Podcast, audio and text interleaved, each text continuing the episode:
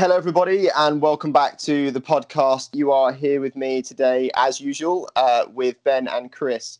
We are both uh, GB international foilists, and we are also coach and student. Chris, how are you doing? I'm very well. How are you doing, Ben? I'm good. I'm good. And today we're actually here with two guests. So we have Maria Guriap from British Fencing, and she's a physiotherapist. And we are here with Sonia Friero from British Fencing, who is our sports therapist. How you doing, ladies? You okay? Hey, yeah, doing well, thanks. Good, good. Hi, yeah, all good. Good. So this is the first time we've had two guests on. We've got lots of information we're going to run by you today. As somebody that's not really at the Leon Paul Centre as much as people like Ben, you know, I go probably once a week, and the rest of my fencing is done kind of in the evenings, and my training's done throughout the day, um, partly because I, I, I work as a freelancer part time, and also partly because I'm a parent. It means that I can just divide up my time a bit more. Why don't you tell us a little bit about yourselves and kind of what your involvement in fencing is. Maria, I'm the physiotherapist for the senior British fencing teams, um, and I also work with the athletes on the development pathway. That's kind of my main role with British fencing. And then alongside that, I run the sports rehab clinic, which is at the Leon Paul Centre in London. Um, and I'm usually here throughout the week.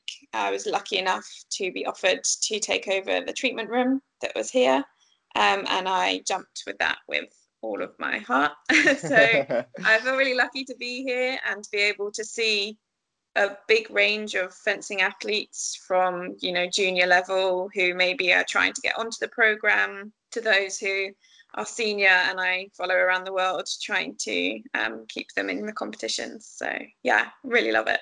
And hi, this is Sonia. So I started last year um, getting involved with fencing, and my role is um, essentially um, a support role to Maria when we are at Leon Paul Center, um, as well as uh, been following mainly the uh, senior saber team uh, competition throughout this season. In my spare time, I also run my own clinic. Um, I'm a co-owner of a um, functional fitness gym down in Elephant and Castle in London. So I have my clinic um, at the gym. I see a broad range of athletes uh, um, from different sports. Uh, so I'm not as focused on fencing um, like Maria. Um, and then I train. I'm an athlete as well. And it's CrossFit, right? And that's how you both kind of know each other through the CrossFit circuit a little bit. Is that right? We do know each other through the CrossFit um, circuit. Uh, it's a little bit of a hot topic at the moment with what's going on in CrossFit and gyms. Uh, um, but I actually compete in powerlifting. Oh, wow, that's amazing. Well, I, I want to come back to that. But first of all, I have a very important question to ask. What is CrossFit? Because it's a real buzzword and lots of people talk about it, but I'm not entirely sure I know what it is. I think I'll leave that to Sonia. oh my God. That's it. Throw, throw her in there.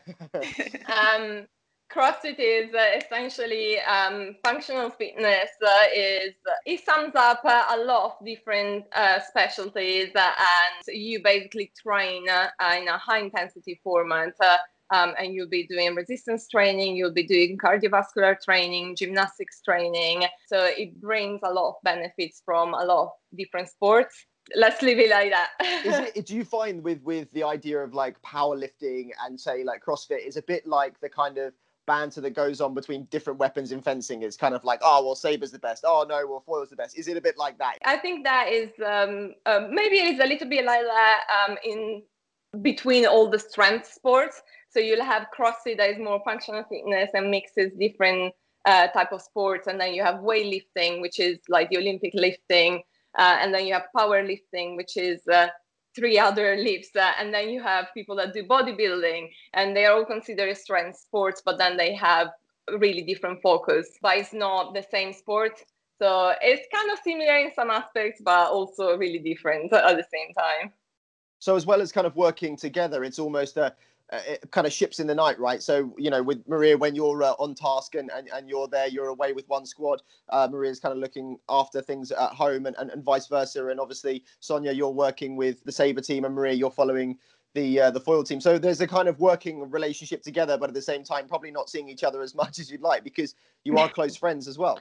Yeah, definitely. I think this has been one of the best things that have come out of this year is that we've been able to expand our therapy team within British fencing, um, which is really positive for the sport, but also, you know, obviously for the athletes, but also uh, for me as a therapist, to be able to bring other people on board, be able to share my knowledge, but equally have the support of someone else with new knowledge, a different eye in the sport, um, and it really helps me build myself and build the whole therapy system within uh, British fencing. I was really lucky to have Sonia with me at the Turin Foil GP this year, so that was really great. And although we don't necessarily see each other in competitions, we're always on the phone to each other, talking about the teams and the athletes, how they're doing, how we positive, can improve. Yeah, of course.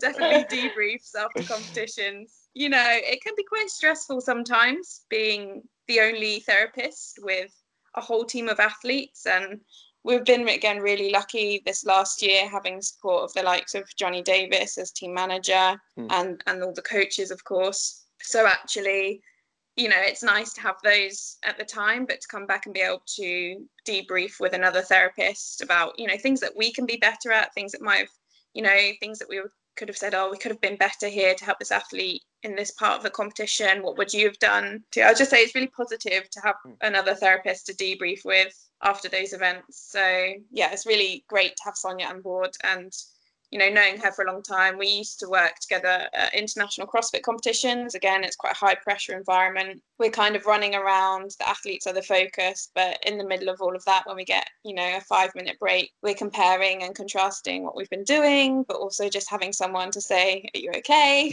Mm-hmm. like, how's your energy levels? Do you need a coffee? Do you need to have like a walk outside? And that's always really useful from that kind of social support as well. You've mentioned that you work with a lot of athletes I'm really interested interested to know kind of how many athletes you work with or kind of how you engage with them. I suppose. You know, the role has been changing over time, and I'd say my main role at the moment has been supporting the athletes on the road to Tokyo. So that's been our main focus. Um, and more recently, a heavier focus on the likes of Marcus Mepstead um, with his qualification for Tokyo.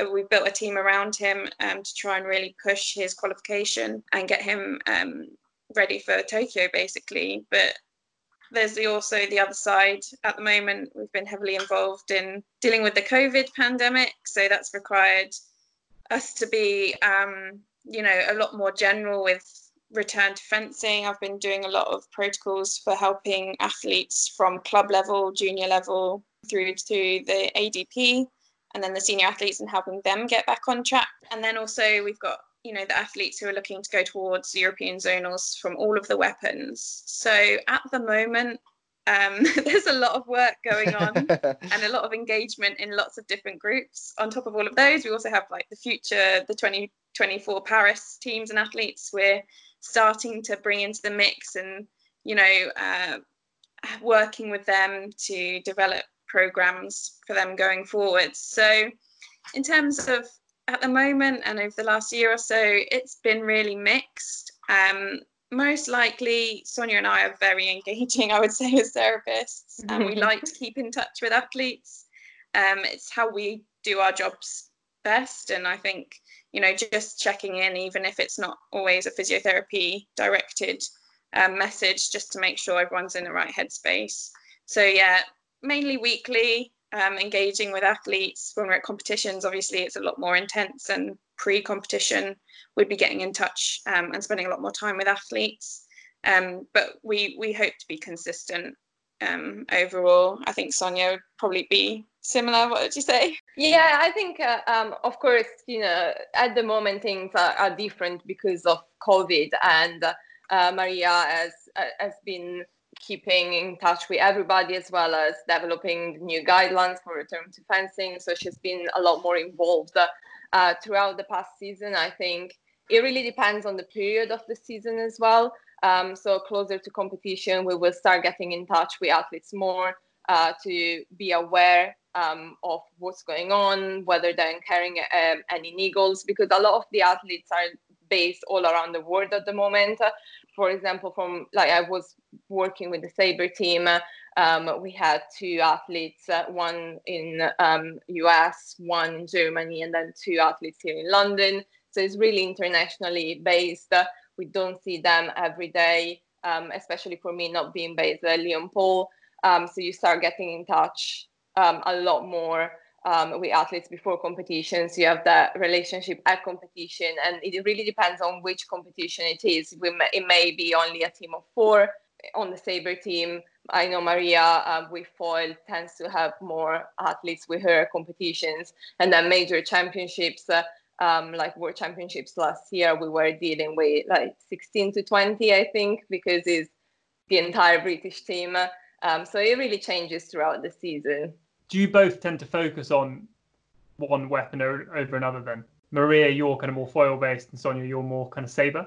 So what we've developed again, maybe in the last 18 months, I was pretty much leading all of the weapons. Unfortunately, some of it is based is based heavily on funding and performance, where our energy is directed, um, and that's based off of you know UK sport. They'll give you money if you win stuff, and if you don't, they won't give you money and then we have to decide on where best our resources are. So especially with an 18 month window before an olympics that's where we really have to focus in and and really target those athletes that we think are going to qualify. Um, but we've been really fortunate this year to be able to spread that across the weapons. But the main focus has been foil and saber because they're currently our better performing teams um, on you know on the international stage I've managed to get Sonia on board, which has been fantastic. If I could get a third therapist to work with Epius, that would be, you know, awesome. But unfortunately, it's not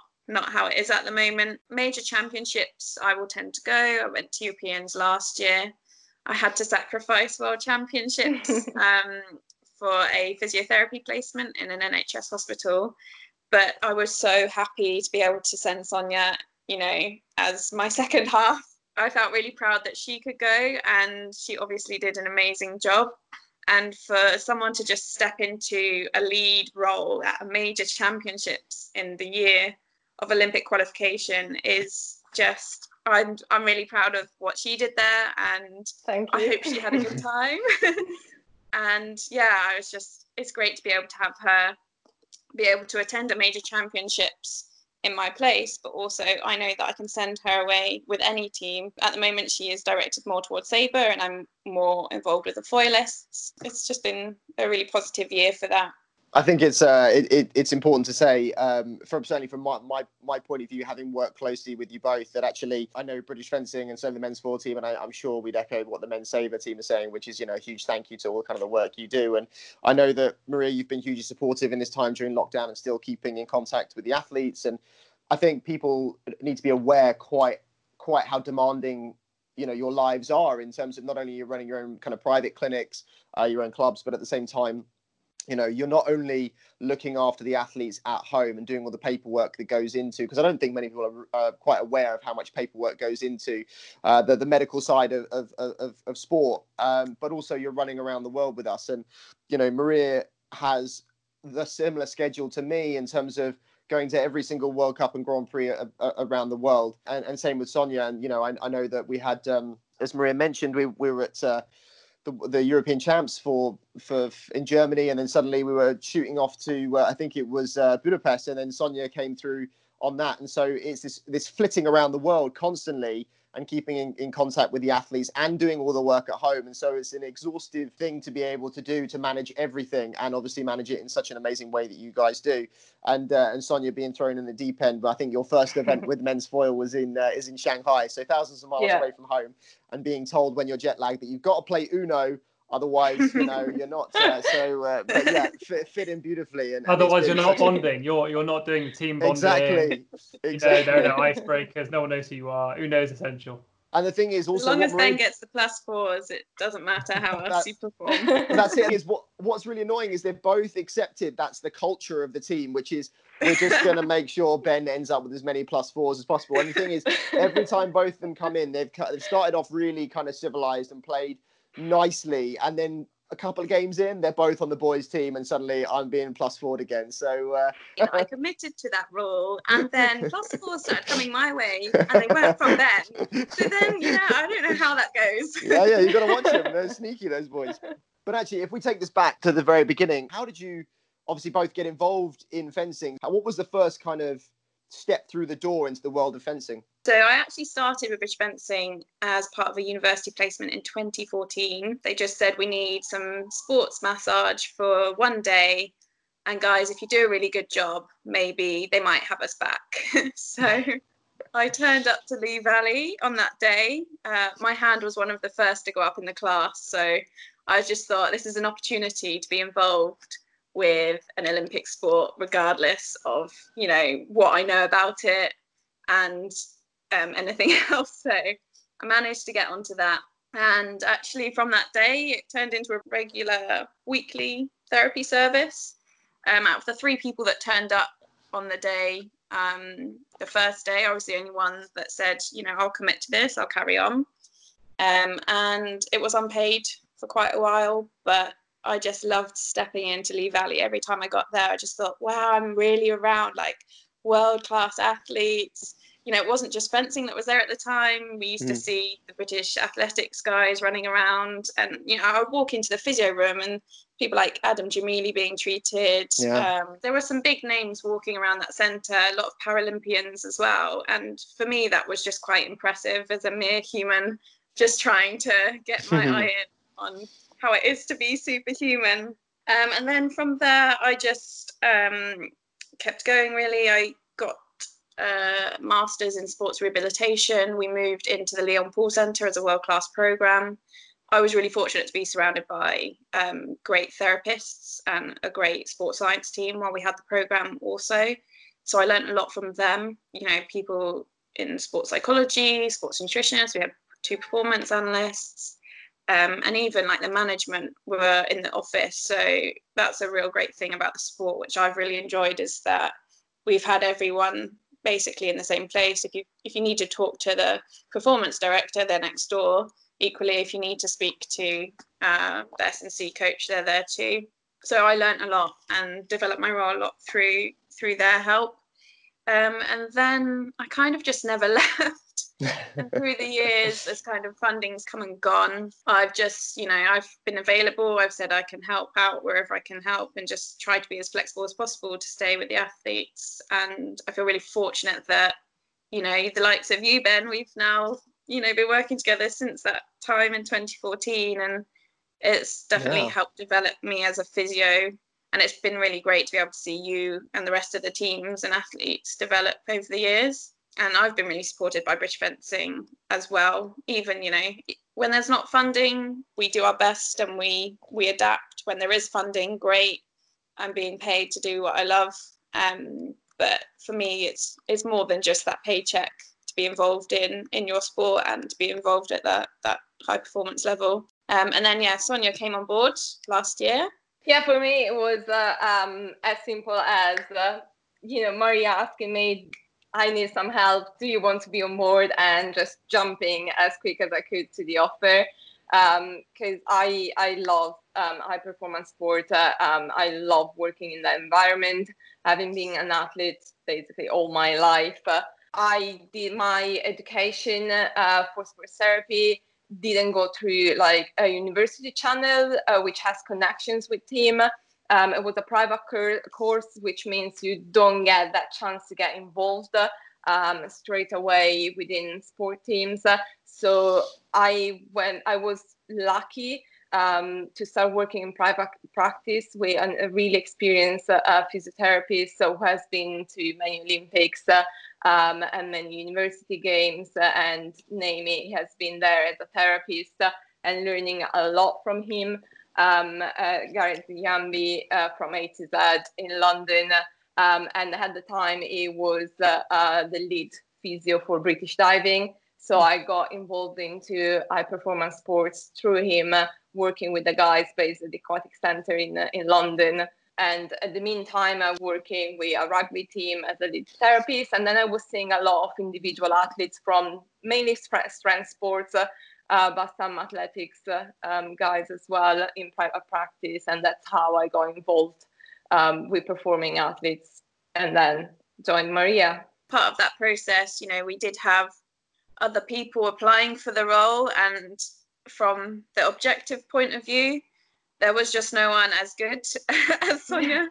Um, there were, you know, it was Thank it was you. a vast, vast difference in skill level, ability, and I guess it's just an added bonus that we've worked together before, and we we know we work really well and really good communication. So all those kind of soft skills I knew were perfect, and also I've been around her technically to know that she'd be a perfect fit for fencing. So it's not as easy as just saying, you know, you could look at it on the surface and say, okay, well, you know, they've worked together, that it makes sense that they'll just, you know, stick with each other. But I always try and look at things objectively. You Mm. know, if Sonia, if I didn't think Sonia would would fit in with fencing, but maybe would- she would fit in with another high performance sport, I would definitely encourage that. But it just so happened that it all worked out. Yeah, I really feel like we've got, you know, a good world class therapist in Sonia. So let's not let that go. Marie, you mentioned that you've been on the scene now for a few years. I think in 2014 you said is when you uh, got involved. Does that mean that you were part of Rio 2016 and the games?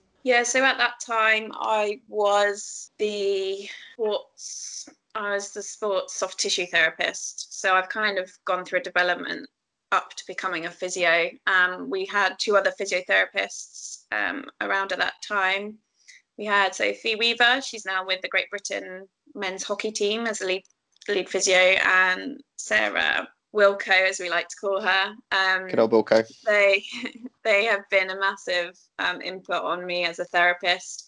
But yeah, it was Sophie who went to Rio with Mhm. the men's foil team, and rightly so. She is an amazing physio, and the fact that she's with the men's hockey team now screams, you know, at how how well she's Because they're doing great, the men's hockey team. They're flying, aren't they? Yeah, they're really rebuilding and they're looking really great for Tokyo. Keep good eye on them. Uh, hockey's Yeah. my main sport as an athlete as well. So I like to look at them. And I also, funnily enough, knew Sophie through uh, working at England Badminton. So I've been working with Eng- England Bag- Badminton since 2015, and she she was just leaving badminton to come to fencing when I um, started working with England Badminton. So it was quite a nice um, transfer for her, I guess, because we had we we'd, we'd had a little time working together, and also she could pass on the stuff she knew about badminton to me, and I could pass on the stuff I knew about fencing.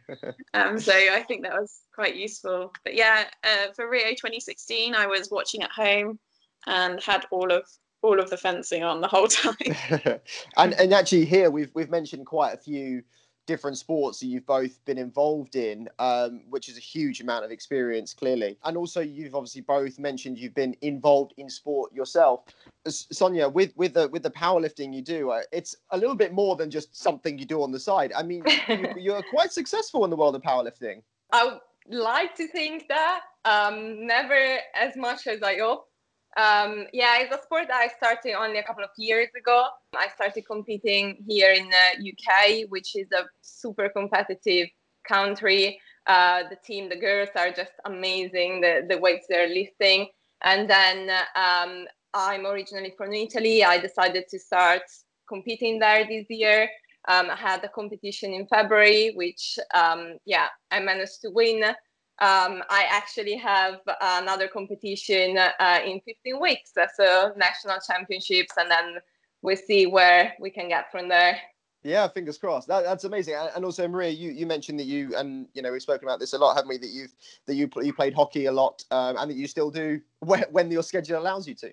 Yeah, so I, I've been playing hockey a long time, um, but unfortunately, you know, I had to make some sacrifices to get to where I am, and I haven't been able to play the last few seasons. Um, I wanted to, you know, work with international athletes, and part of that is traveling at the weekends and you know over longer time periods which means that um, i don't fit in with the hockey season the fencing season is the same pretty much as a hockey season but I've made that sacrifice without thinking twice because it's what I love. And actually, as a result, I've decided to pick up weightlifting, and that's taught me a lot more skills that I can use as a physiotherapist as well. So I do miss the hockey. I do hope to get back at some point. Yeah, for now, it's weightlifting, but also, you know, coming from a, a sport that's a single limb sport it's a very like lower limb dominant sport. I feel like the hockey physicality is very similar to fencing, Mhm. which is again why I think I've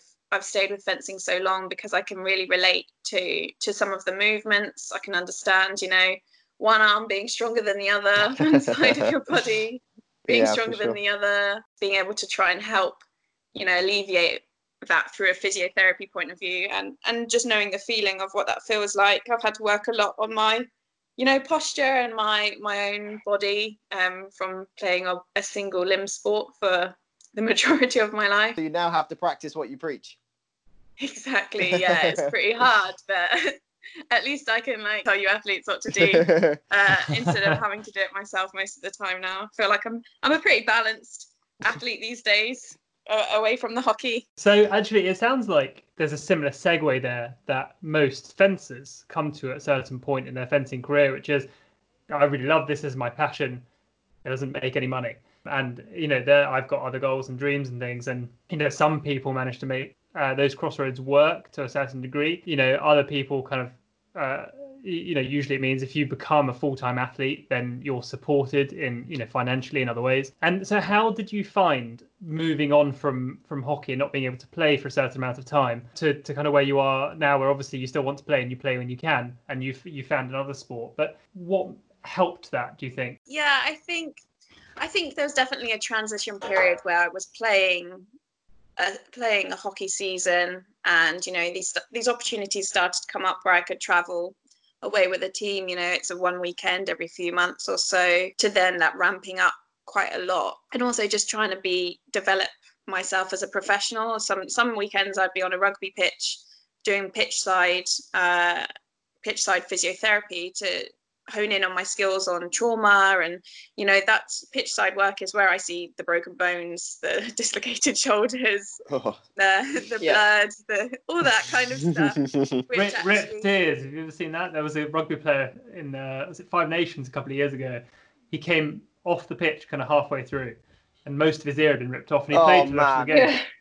Yeah. that's horrible. That so, yeah part of me was was it was a professional decision in terms of and I I love what I do. Part of it was a professional decision to to say, look, if I want to work at the top, I need to open myself to all the experiences of injuries. What how do i react in that situation? What would i do? And then i can bring that back into the fencing realm where actually fortunately we don't work in such a high high risk high contact sport despite it being combat sport that i know i've got the skills to tap into if i need to whereas if i just come off you know the hockey field straight into international you know fencing and standing on the side of the piece, I wouldn't want to stand there thinking, oh my God, what happens if this happens? Or what happens if someone goes down and they get concussed?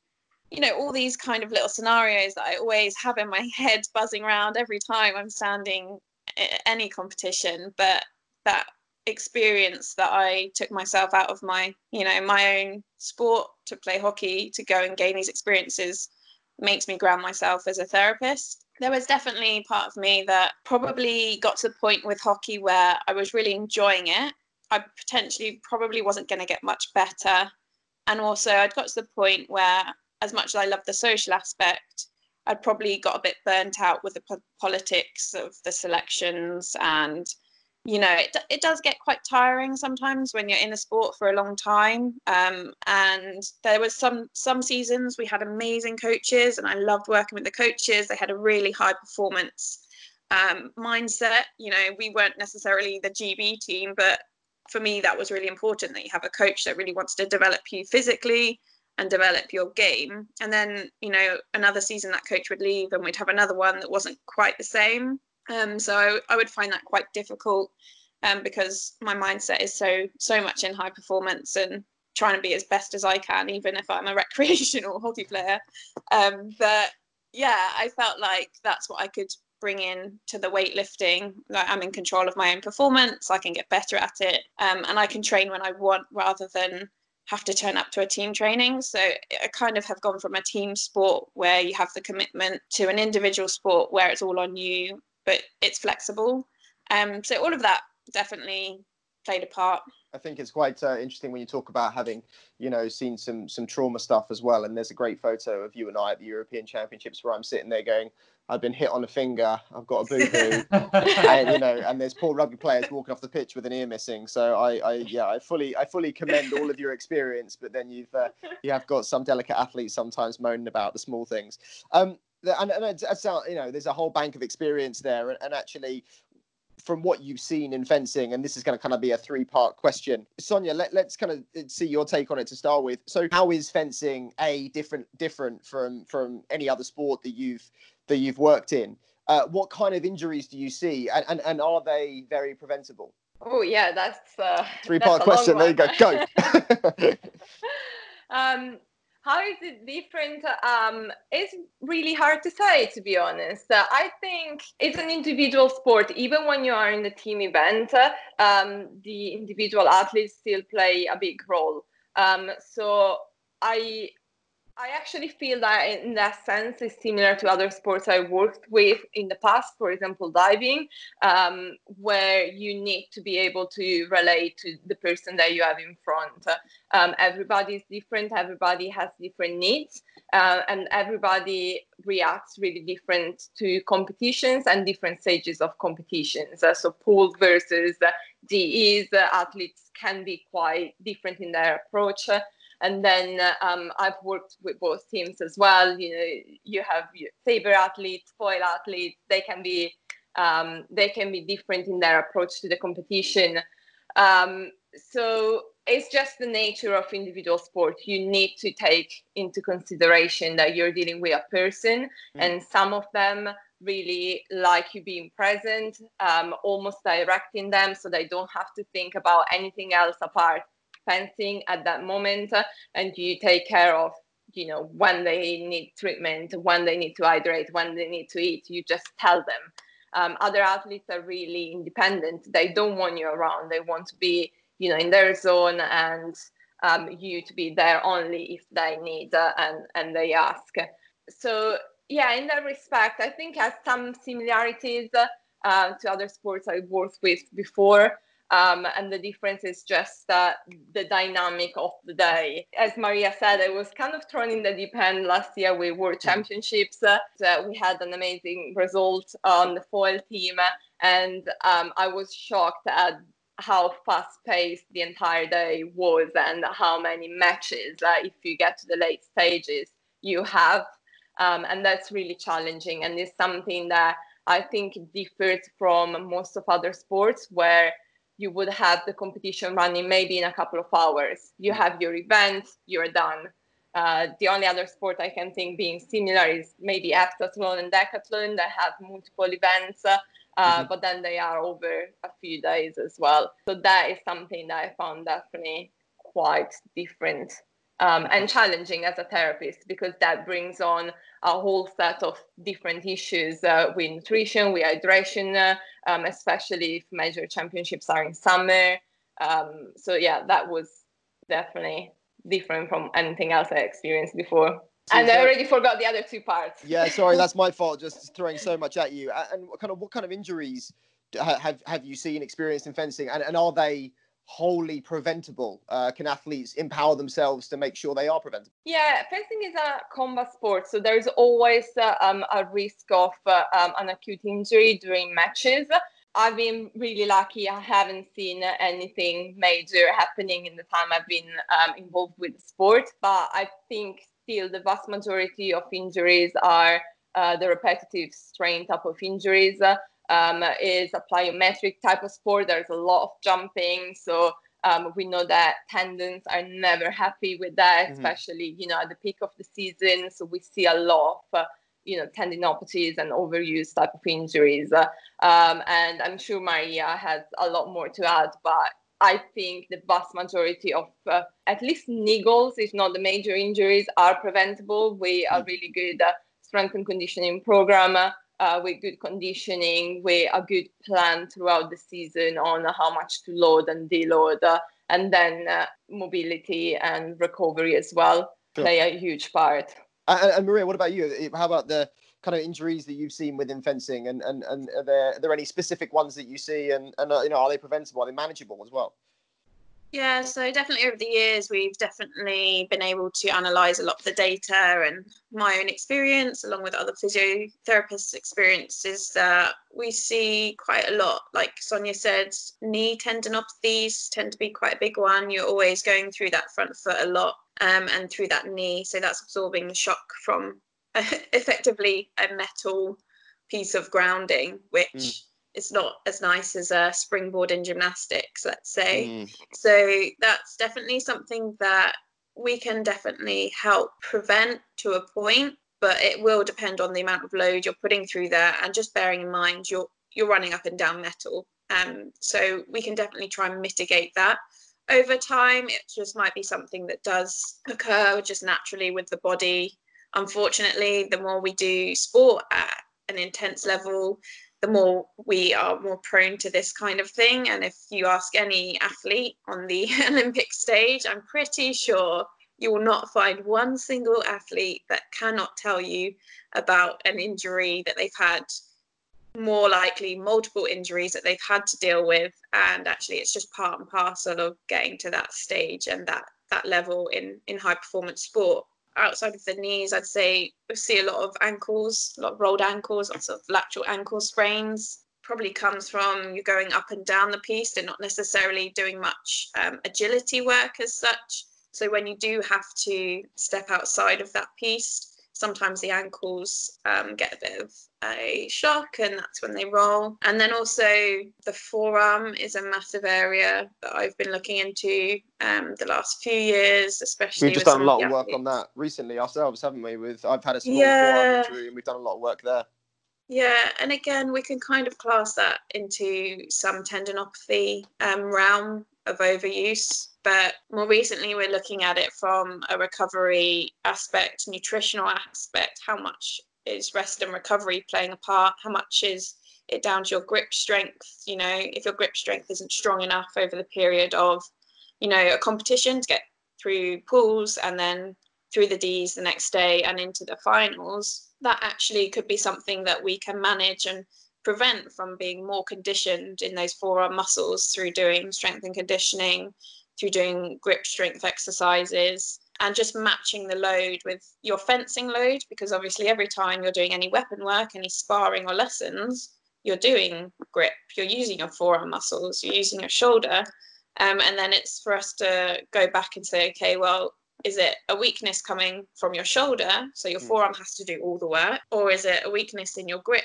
Meaning that the load through your forearm is, is, is heavy. There's like lots of different areas that we can look at. The problem is not usually the be all and end all as we find in therapy and with um, injuries that your whole body is connected. Mm-hmm. Sometimes I think we can forget this as athletes and therapists. We can look at the knees and say, oh, it's a knee problem. And actually, is it coming from your ankle? Is it coming from your hip? Is it your posture, your forearm? Is it because actually your shoulder isn't conditioned enough or you're too you know sometimes even we've had um, when someone changes masks and the mask is heavier kit plays a massive part in fencing. If someone changes a piece of kit a mask and then they're getting neck problems or a oh, weapon oh, okay. gets heavier that's all stuff we have to mitigate as athletes and therapists not just your physical being definitely as much conditioning as we can get around getting a good loading program and just having professional help is really important when when you do have these niggles. That's really interesting to know that there's obviously quite a lot of uh, tendon load that we're talking about there and but it, it sounds like a lot of this is actually quite preventable and, and manageable. Obviously you do need a kind of support team around you to help help manage that and, and, and which you guys do such a fantastic job of. But in terms of empowering the athlete to kind of look at staying injury free obviously a lot of people have spent the last three months in lockdown away from kind of the gyms they're used to and the training environments they're used to. I'm sure, you know, like Chris and I have been trying to stay as busy and, and working out as we can. What are kind of the main things that you would say to an athlete right now in lockdown to kind of look after their body to stay injury free? And, and what advice would you give to an athlete coming out of lockdown and their whole return to fencing so they didn't go and cause themselves a nasty injury? In terms of lockdown, the main um, things I've been trying to promote from a physiotherapy point of view and a physical point of view is just firstly just try and keep active as much as you can and try and replicate you know the way you fence in any physical movements. Just keep your brain engaged as well. The best thing is to ask professionals to help plan a physical program.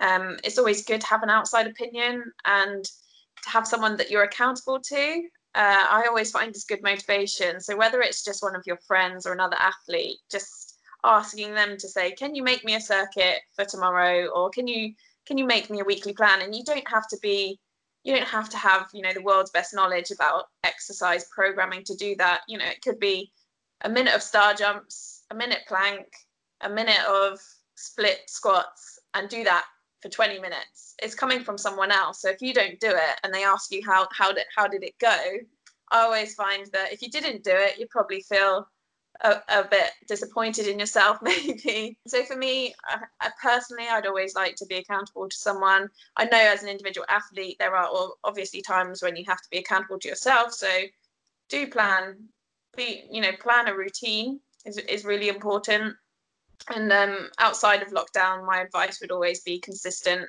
with your training.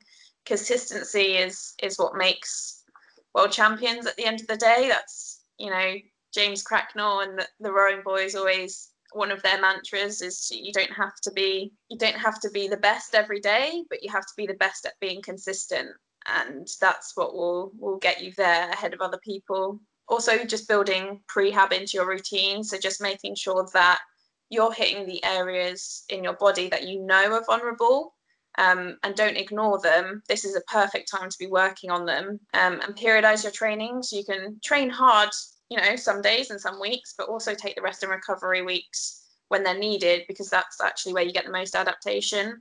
And ultimately, just listen, listen to your body. Um, at this time, it will tell you if it wants to work hard. It will tell you if it really needs to rest and, and recover and sleep and eat. Um, and just yeah, find people that that can help motivate you, people that you can be accountable to, um, and then you're on a journey with someone else and not just yourself, which sometimes helps. Having been on the receiving end of uh, one of uh, Maria's programs recently, um, maybe don't be accountable to her because she'll she'll she'll, br- she'll brutalize you. Um, no, I'm joking. It was it was a fantastic program. There's a couple more questions that I, I'd like to ask but I want to I want to see if we can do some some like rapid fire things, kind of put you under pressure a little bit, not too much. Although you've certainly been used to it being around the uh, the British fencing squads. What is the most unexpected thing you've experienced in your career to date? I've got multiple, but I think the main one that comes to mind is being in the middle of the Californian desert with two British fencers and the team manager. Yes, I don't think any of us uh, expected that situation, but that's what I love about sport. It prepares you for anything, and I think we adapt to change very well in our team. Uh, something that we're very world class at, and we've definitely built over the last few years. Yeah, that was a, that was definitely an unexpected moment. I didn't expect to be watching uh, the sun going down in, in Joshua Tree uh, National Park uh, when lockdown happened, but it was it was uh, it was a lot of fun. Um, and I, I, would say that was unexpected because at that time we were supposed to be competing at the last Olympic qualification event, so it wasn't just. Uh, wasn't a holiday. Yeah, it, it, was, it was just completely unexpected. When when the world goes into lockdown and you're told to isolate, we took it as seriously as possible. So we went to the middle of a desert before getting our, our return flight home instead of competing, unfortunately. But uh, yeah, as you say, it prepares you for all those kind of things. Sonia, have you got any, anything that jumps to mind at all? Anything that's really kind of or, or was it just having to be uh, to play play Uno while you're completely jet lagged in Shanghai for the first time? yeah, probably. and trying to figure out the rules uh, or the oil guys rules. That's very true. Being thrown in the deep end. Best prehab exercises, like two or three? Definitely something with balance. So like single leg Romanian deadlift. Yeah. good one for fencing. Anything for the shoulder. So some TheraBand uh, kind of daily exercises just to get your capacity there, which should help your forearm in turn because you've also got some grip strength. And then I would also just say something like skipping um, or anything that's got a bit of a plyometric element to help with your tendon loading over time.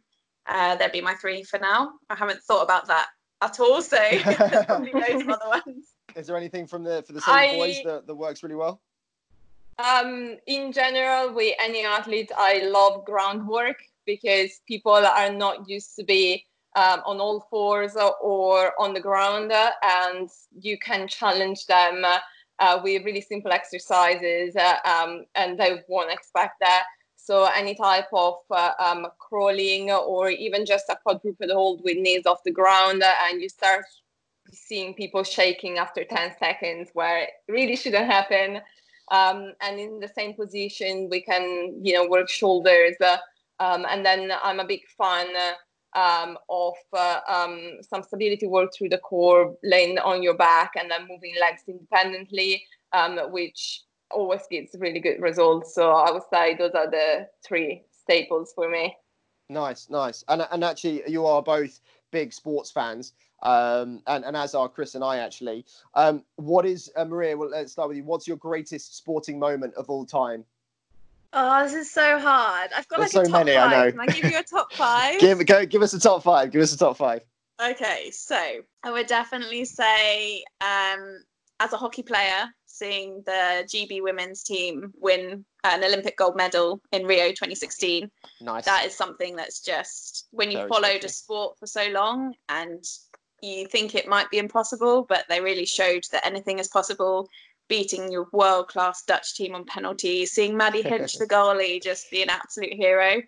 Nice. Um, then I'd say definitely walking into the Commonwealth Games opening ceremony Yeah. into this dark stand, you know, stadium where you can't see anyone, but you're in the middle of it all. You're in the middle of Team England, walking around um, with with the team. That was amazing. Um, and then I definitely have to go with, you know, some closer to home, seeing Marcus Ellis and Chris Langridge win bronze at Rio in badminton in the men's doubles. Again, just seeing their journey was amazing. And then, of course, seeing you know James Davis become European champion. Richard and Marcus becoming world silver medalists. For me, there's nothing like seeing the athletes that you work with be successful on the world stage, especially when you see what they've gone through. So, yeah, for me, those ones uh, are in the top five. Yeah, they're a great top five. And Sonia, anything for you that jumps out in in the in history, in Olympics, in World Champs, European Champs, fencing, or anything else? Similar to Maria, it's really hard to pinpoint an event, uh, and I think um, what really um, comes to mind to me is more like personal experiences. So anytime I see figure skating, I used to be a figure skater growing up. Mhm. Um, anytime I see that, um, especially the Olympics, uh, um, always have like a little tear down my eye, and I just I just love watching that. So um, that's definitely one of uh, um, the biggest one. And then I think um, I have other two or three as well, which Yeah, are not like in international sport. Um, one of them is the the um, synchro uh, platform diving from national championships. Uh, I think would have been uh, 2016 probably. Um, two girls uh, from the London team um, winning uh, their national championship. That was their first national championship win and was uh, extremely um, emotional. And then one of them also uh, went on to win bronze at Europeans, which was quite unexpected and the first big medal for her. So being on the side and like watching that live was super emotional. Um, and then one of my teammates, Moya, uh, at uh, English championships last year, pulled an, an unofficial deadlift record. That was just unbelievable. With like the crowd going crazy. Um, and then, well, I can't leave out, uh, um, you know, World Championships last year, and uh, you know, Sure. being next to the piste when you know Marcus won silver um, would always be in the top five for me, just because you know I was there and I Yeah. witnessed Yeah, that. that, that's very cool. To be sure, for sure, can't be beaten. And I Um, love it the fact there's some personal experience there as well. Another quick fire question for both of you. Uh, what's your favourite lockdown hobby? I'm going to be really boring and have to say training probably. It's keeping my head straight and it's going to be outdoors. I definitely feel like I've, it's been nice to not have that, you know, you have to go to the gym every day. I've been using the outdoors a lot more, you know, cycling. I've bought a blow up paddle board, which has been amazing. Um, getting out on the water and just going for hikes really and seeing more of England. So, yeah, definitely being outdoors. hard for me because I had really little uh, free time. To be honest, in lockdown has been more challenging than normal life. Uh, training is, is what kept me sane. Uh, to be honest, uh, uh, I'm lucky owning a gym. I had access to weightlifting equipment, so I could uh, I could continue training as normal. That um, helped me massively, and then just going for walks with my dog. Yeah, I was going to say Gina must fe- feature in your life daily. I mean, she's even got her Yeah. own Instagram account. I mean, it's uh, what a- what a, queen. She got her Instagram account now uh, because she's the queen of the castle, and features on mine daily because she's living the best life, just tanning under the sun every day.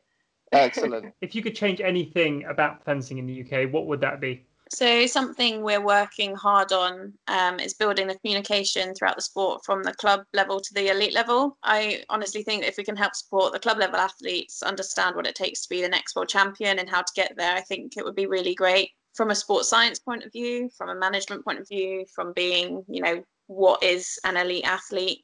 I always think that we have a responsibility to teach all levels of the sport on how to be better, and hopefully that's something we can promote from the elite level um, as well as teach it through any systematic approaches that we're currently developing. Um, and also just lead by example. You know, we've seen two silver world medalists in the last two years. We we are producing the results, so there isn't any reason why we shouldn't be able to, you know, filter down to to everyone else, like how how we can promote junior athletes, club athletes to get to that level. We're always trying to be better than we were yesterday. So I would hope that each club athlete, junior, coach, and any support staff are also trying to do the same. And I feel like that working together at every level and collaborating with what we're all doing and supporting each other to be better by challenging us and also us all having a growth mindset is going to help every aspect of the sport and you know produce multiple world medalists in the future. Yeah, I completely agree. I think it's a really good point to touch on that actually we are all in this together and and, and as a as a as a pipeline um, of information that goes right down to club level and through and, and kind of information is power and, and this is exactly what Chris and I hope is the podcast is is going to do is to kind of spread that information and give people a, a platform that they can use to not only better themselves but the, the fencing community in the UK in general. Yeah, and actually, so you and I, Ben, come at this from different sides of things because you are very much part of the squad. You're at the Leon Paul Centre every day. You get to work with Maria and Sonia and, and the other people that are there and based around you. I am not part of that kind of core group um, until a couple of years ago. I wasn't really allowed to go to the Leon Paul Centre and train during the day with the squad. Uh, might have been a bit longer than that, but you know there was a time definitely when when squad training was more closed off to a smaller group, and so you, you know kind of as you mentioned, what we're trying to do is spread that knowledge out a bit further so that people like me, people further down the rankings, people in Norfolk or you know or in Scotland that aren't necessarily close to kind of physiotherapists or, or bigger communities of, of uh, and and get that knowledge um, you know they can they can benefit from all of that. Some things they can do by themselves uh, it, you know if they're keen and they they're up for learning some stuff. And but it's definitely amazing to be able to empower athletes to look in the right place and move in the right direction Yeah, definitely. And also, you know, the athletes I see at the top level, this is the successful ones of the top athletes are the ones who are curious. You know, they they're very modest with where they're at and they ask questions. They go to the specialists and they ask questions. And that's all part of, of building a team as well. If you don't know something, understand that you don't know it and you know find your weaknesses and make them better because that's how we all improve. And i improve as a therapist when an athlete challenges me and asks me well why are we doing that? I don't know if we should do that. And then i have to go back into my research and say no actually there's evidence to show that this will be really beneficial for you. Um, and sometimes it is trial and error but other times you know there's a there's a logical reason and a why behind everything. So definitely seek knowledge from anyone and everyone you can. And even if it's from people outside fencing because that will help you grow Ben and I did a, a quiz a few weeks ago, and there was a quote that came up from Rocky that I really liked that I think could be really useful, which is, uh, you know, every champion was once a contender that just refused to give up, and I think that kind of applies because, as you say, you keep getting knowledge. It's really easy to see barriers, but if you, if you, you know, the more you gather, you can get through those. and I'm a massive fan of a, a sportsman's quote, so good one Actually- thrown in there. Chris, are you able to do that in the rocky voice? Are you able to do that in the? uh, I don't know. Who wants to give it a go? I don't think it's me. okay, one one last one before uh, we wrap up. What's the best piece of uh, kit or tracksuit you've ever seen across any sport that you've either just seen at an event, had worn, been given, stolen, whatever? Definitely say I wasn't able to go to the Rio Olympics, but the team that did brought me back some of their kit to, and they gave that to me. So that was really special. It made me feel really very much part of the team, even though I wasn't there in person. So that's always on me. Uh, usually when we go to international events. And then, of course, the Commonwealth Games kit is something that I treasure very close to my heart being selected for Team England and having, you know, the T-shirt hanging in my clinic is something that is a real tangible reflection for me of all the time and commitment I've put into not only like building my career but the relationships in sports and the teams I've worked with. So yeah, that that shiny closing ceremony T-shirt is quite a place in in my office. Excellent. And Sonia, what about you? I don't really have a favorite. Uh, um, at the moment, as I was saying earlier, like messaging with you guys. Uh, um, I try to fit in Maria's ones. um, so yeah, that's it. My clinic, uh, um, I have uh, um, a T-shirt from a dance club just to remind of last year experience, uh, and and that's it. But then, having said that, Dan loves the kit that your club wears, and he wanted one of, of yours, which is because you're based in Elephant and Castle. It's a really cool elephant with a castle, but it, it, it's the design is really cool, and and he he obviously wanted a T-shirt from you because he loves the kit that you guys have. Yes, so we we always try to like create some nice uh, kit that doesn't just have the logo of the gym, but um, having nice designs. We have a um, a designer that helps us with that, and yeah, the kit has been from our gym has been going out all over the world because people come here, visit, get the t-shirts, and then uh, they send us photos uh, being somewhere around the world with our kit, which is quite amazing to see. Absolutely, and that's exactly the way you want it. Okay, all right, nice. And so you both have a clinic. So, so, uh, so Sonia, you're working out of the the gym that you have in Elephant and Castle, and that can be found on on Facebook and on Instagram, um, as as well as obviously the web. Yes, yeah, it's called P10 Fitness. Okay, P10 Fitness. And, and, and, Maria, you're based out of the Leon Paul Centre with, with your clinic, and again, that can be found on Instagram, Facebook, and, and the web.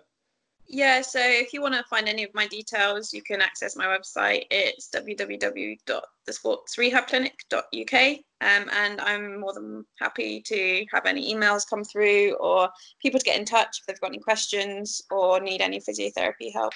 Guys, thank you so much. This has been um, such a, a, a, fun interview, and it's been great to kind of get a lot of insights into not only the, the, the huge amount of experience that you both have, but also the tireless work you're doing with the athletes and, and, and, British fencing. And we've we've learned a lot. And I'm hoping anybody listening to this podcast can kind of take away um, that valuable knowledge that you both have and, and certainly use it as either motivation or get themselves into a, a routine in lockdown as we start to progress towards hopefully returning to fencing in some capacity. They can be doing it safely and, and injury free. Thank you both very much. Chris, do you want to tell everybody where this can be found? You can find us on Google, Apple, Spotify, YouTube, and Transistor. Uh, make sure to subscribe, review, and get in touch with any questions. Leaving reviews uh, lets us know that you're enjoying what you're hearing, and you can also let us know what you'd like to hear in the future. Of course, make sure to subscribe to get every episode. It just comes to you. You don't have to go and find it. Absolutely, and, and make sure you follow our Twitter account, which is at Fenced In Podcast and send us messages there. And uh, please do get in contact. But that just leaves us to wrap up now. So we'll say thank you very much and uh, goodbye from us. Cheers. Bye. Bye. The Fenced In podcast has been created in association with J4G Design, your one stop user experience agency for all things digital, websites, graphic design, and technical support.